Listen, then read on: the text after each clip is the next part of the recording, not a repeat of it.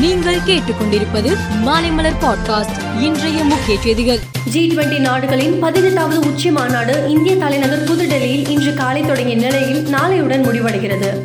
இதில் பேசிய பிரதமர் மோடி உலக நாடுகளுக்கிடையே பரஸ்பர அவநம்பிக்கை தோன்றியுள்ள சூழ்நிலையை மாற்றி நம்பிக்கையுள்ள நட்பு நாடுகளாக நாம் மாற்ற வேண்டும். கோவிட் பத்தொன்பது பெரும் தொற்றிற்கு பிறகு உலக நாடுகளுக்கிடையே ஒருமித்த கருத்தும் நம்பிக்கையும் குறைந்திருந்தது என்று தெரிவித்துள்ளார்.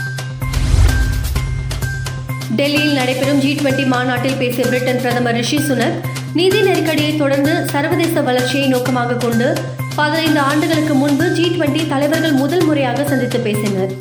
அசாத்திய சவால்கள் நிறைந்த காலகட்டத்தில் நாம் இப்போது சந்திக்கிறோம். உலகமே இந்த ஜி டுவெண்டி மாநாட்டை உற்று நோக்கி வருகிறது. நமக்கு எதிரே இருக்கும் சவால்களை நாம் அனைவரும் ஒன்றிணைந்து எதிர்கொள்ள முடியும் என்று நான் நம்புகிறேன் என்று தெரிவித்துள்ளார்.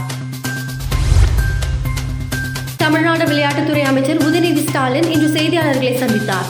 அப்போது ஜி டுவெண்டி மாநாட்டில் பிரதமர் மோடியின் முன் பாரத் என பெயர் பலகை வைக்கப்பட்டுள்ளது பற்றி எழுப்பப்பட்ட கேள்விக்கு வாழ்த்துக்கள். ஒன்பது ஆண்டுகளுக்கு முன்பு சொன்னது போலவே இந்தியாவையே மோடி மாற்றி காட்டிவிட்டார் என்று உதயநிதி ஸ்டாலின் கிண்டலாக பதிலளித்துள்ளார்.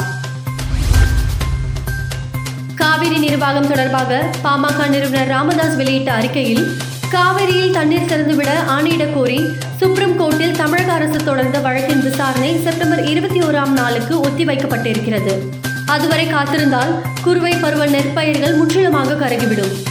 எனவே சுப்ரீம் கோர்ட் தலைமை நீதிபதியை அவசரமாக அணுகி இந்த வழக்கில் இருபத்தி ஓராம் தேதி விசாரணை தொடங்கும் வரை இடைக்கால ஏற்பாடாக வினாடிக்கு பதினைந்தாயிரம் கன அடி வீதம் தமிழ்நாட்டிற்கு தண்ணீர் திறந்து விடுமாறு கர்நாடக அரசுக்கு ஆணையிட வேண்டும் என்று தமிழக அரசு கோரிக்கை விடுக்க வேண்டும் என்றும் வலியுறுத்தியிருக்கிறார். நிலவில் இருக்கும் சந்திரயான் மூன்றின் லேண்டரை சந்திரயான் இரண்டு ஹேர்பிட்டர் படம் பிடித்துள்ளது. இந்த புகைப்படத்தை இஸ்ரோ வெளியிட்டுள்ளது. லேண்டரின் புதிய படம் சந்திரயான் இரண்டில் உள்ள டிஎஸ்எஃப்ஐஆர் என்ற ரேடர் கருவி மூலம் கடந்த ஆறாம் தேதி எடுக்கப்பட்டதாக இஸ்ரோ தெரிவித்துள்ளது. ஜி டுவெண்டி மாநாட்டை முன்னிட்டு குடியரசுத் தலைவர் திரௌபதி முர்மு இன்று இரவு சிறப்பு விருந்துக்கு ஏற்பாடு செய்துள்ளார்.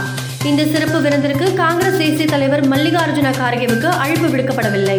இதற்கு மல்லிகார்ஜுன கார்கே காங்கிரஸ் தலைவர் மட்டுமல்ல மாநிலங்களவையின் எதிர்க்கட்சி தலைவரும் கூட. என்னை பொறுத்தவரையில் கார்கேவை அழைக்காதது தவறு என்று கர்நாடகா முதல்வர் சித்தராமையா கண்டனம் தெரிவித்துள்ளார். ஜி டுவெண்டி மாநாட்டிற்கான முழக்கமாக ஒரே பூமி ஒரே குடும்பம் ஒரே எதிர்காலம் என்பது இருக்கலாம். ஆனால் பிரதமர் ஒரே மனிதன் ஒரே அரசாங்கம் ஒரே வர்த்தக நிறுவனம் என்ற நோக்கத்தை தான் நம்புவதாக தெரிகிறது என்று காங்கிரஸ் கட்சியின் பொதுச் செயலாளர் ஜெயராம் ரமேஷ் கூறியிருக்கிறார். ஆசிய கோப்பை இரண்டாயிரத்தி இருபத்தி மூன்று தொடரில் நாளை இந்தியா மற்றும் பாகிஸ்தான் அணிகள் மோத இருக்கின்றன இது தொடர்பாக பேசும்போது கடந்த இரண்டு மாதங்களாக நாங்கள் இலங்கையில் விளையாட வருகிறோம். நாங்கள் டெஸ்ட் தொடர் ஆப்கானிஸ்தான் அணிக்கு எதிரான தொடரில் விளையாடினோம். அதன் பிறகு எல்பிஎல் விளையாடி இருக்கிறோம். தொடர்ச்சியாக இங்கு விளையாடி வருவதால் இந்தியாவை நாங்கள் வெல்ல அதிக வாய்ப்பு இருப்பதாக கருதுகிறோம் என்று பாகிஸ்தான் கிரிக்கெட் அணி கேப்டன் பாப்பர் அசாம் தெரிவித்துள்ளார். ஆசிய கோப்பை இரண்டாயிரத்தி இருபத்தி மூன்று தொடரில் இந்தியா மற்றும் பாகிஸ்தான் அணிகள் நாளை பல பரீட்சையை நடத்துகின்றன. இந்த நிலையில் பாகிஸ்தான் போட்டிக்கு தயாராகும் விதமாக இந்திய அணி வீரர்கள் தீவிர பரீட்சையில் ஈடுபட்டனர். கொழும்புவில் இந்திய அணி வீரர்கள் ஃபீல்டிங் மற்றும் பேட்டிங் பயிற்சியில் ஈடுபட்ட போது மைதானத்தில் ஒரு நாய்க்குட்டி இந்திய வீரர்களை சுற்றி கொண்டு நின்றது. நாய்க்குட்டியை பார்த்த விராட் கோலி அதனை செல்லமாக அழைக்க அது அழகாக விராட் கோலியிடம் சென்றது. பிறகு விராட் கோலி அந்த நாய்க்குட்டியை பாசமாக கொஞ்சினார். இது தொடர்பான வீடியோ சமூக வலைதளங்களில் வைரலாகி வருகிறது. மேலும் செய்திகளுக்கு மாலை மலர் பாட்காஸ்டை பாருங்கள்.